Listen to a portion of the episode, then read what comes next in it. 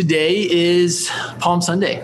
Today is the day of Jesus' entry into Jerusalem, where he is praised and greeted with shouts of Hosanna, blessed is he who comes in the name of the Lord. One of the things that is hard for me to, to totally wrap my mind around is the human experience of Jesus. I think often about the divinity of Jesus, but I often neglect the humanity of Jesus and that he was totally and completely a human. Imagine for a moment one of the most celebrated days you've ever had. Maybe it's a birthday, maybe it was a wedding, a graduation, something like that. Now, imagine only five days later, all of those same people who celebrated you, with the exception of a few, are now calling for your arrest and execution. I can't imagine the type of emotional toll that must take on somebody. It's an absolutely mind boggling shift for, for me to even think about, to go to those extremes in such a, a short amount of time. I can't imagine what Jesus must have felt in that expanse of just a few days from the triumphal entry coming into Holy Week. And then what we've been focusing on is his last meal with his disciples. And this Holy Week is a very busy time. Here are a few things that happen throughout Holy Week in Scripture. Holy Week, we see the cleansing of the temple this all is all happening after Jesus comes into Jerusalem today on Palm Sunday. We see the cleansing of the temple. Um, one of these things is that debate about paying taxes to Caesar. We see Jesus cursing the fig tree for not having any fruit. We see the Olivet discourses, which includes teachings of the final judgment and the end times and then finally leading up to Thursday and the Last Supper with his disciples. It's a week full of teaching and spending time in the temple. And for us throughout Lent, we've been in John 13 to 17, which is known as the last discourse or the upper room discourse. It's Jesus' final messages to his disciples. John spends several chapters here, and this is the longest teaching of Jesus that we have in the Gospels.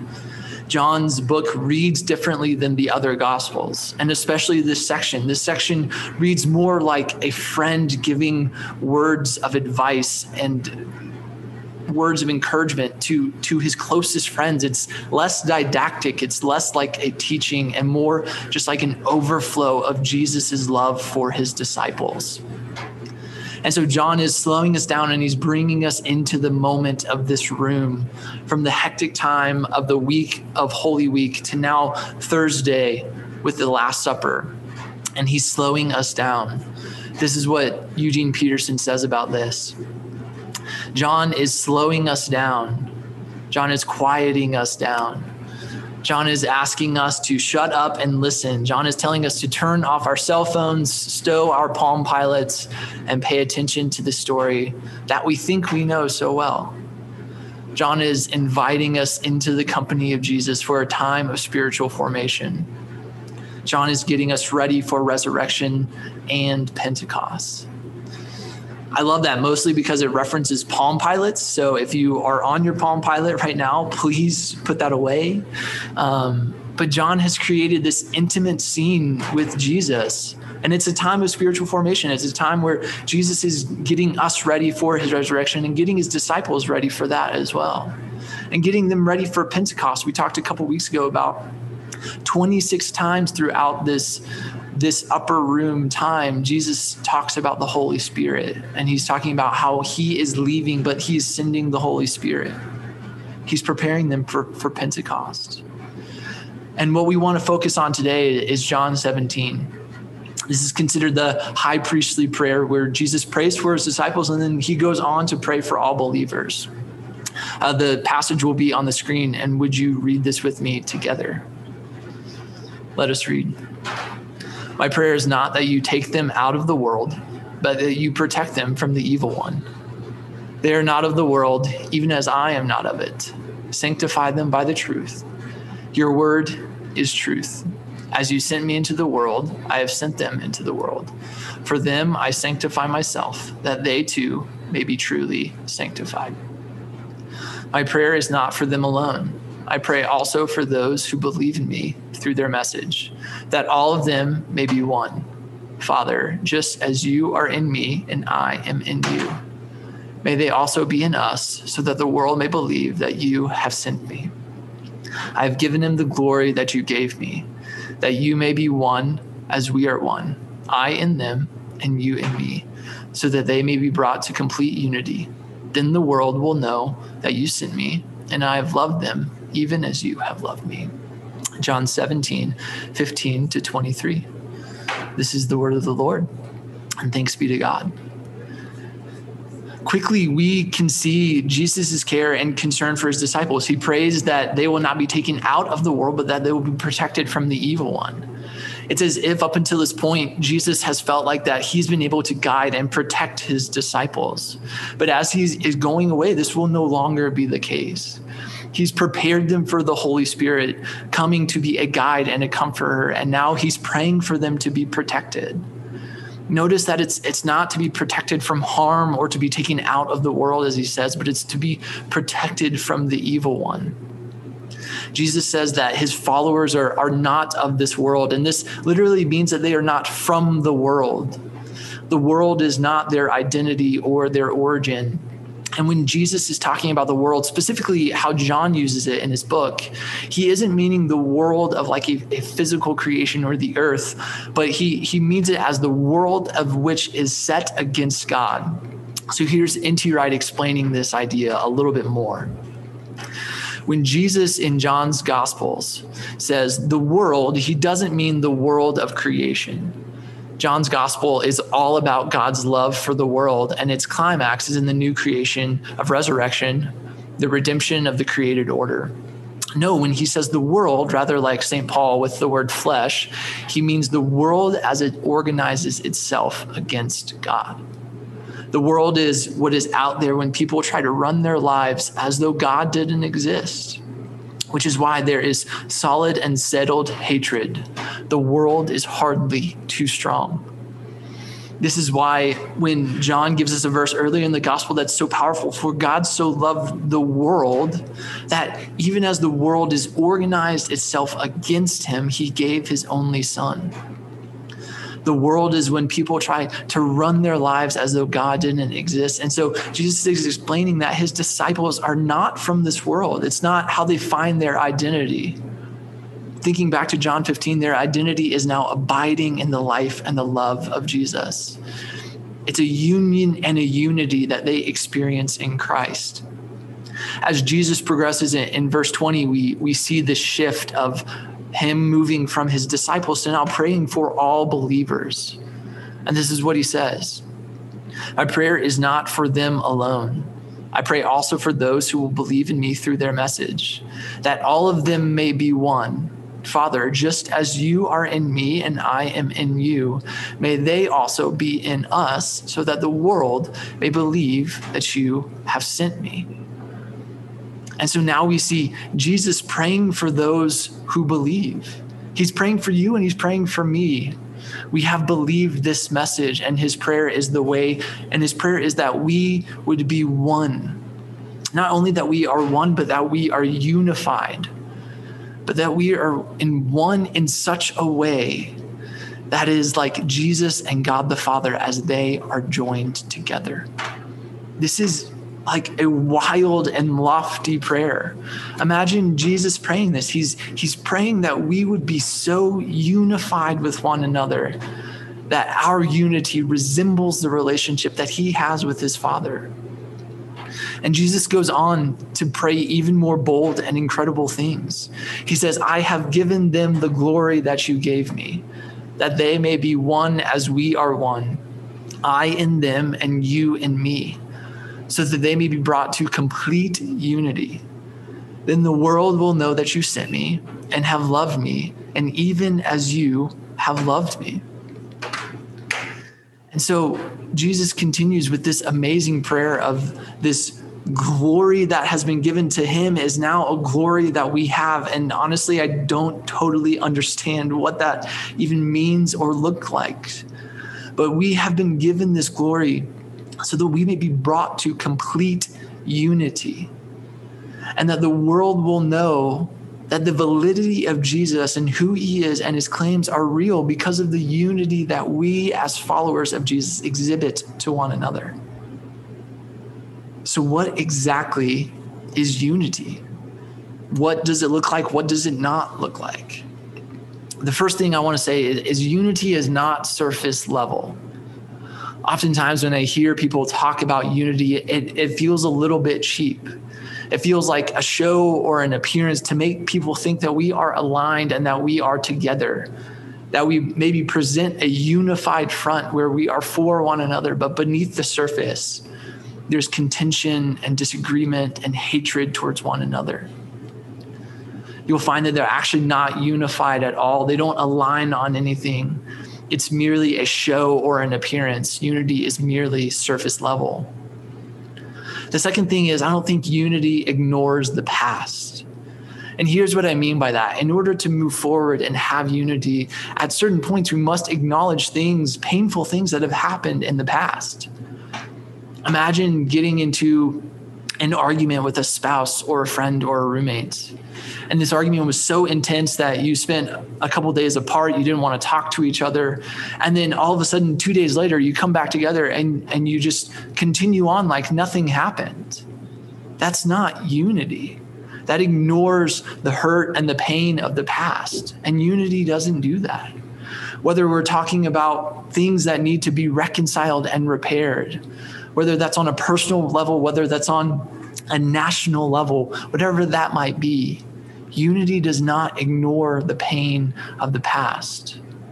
Whether it's been a contentious political season, whether it's looking at how racism has totally ripped us apart time and time again, those are things that are not to be ignored. We can't just push those aside and just push forward and say, well, now we need to be unified.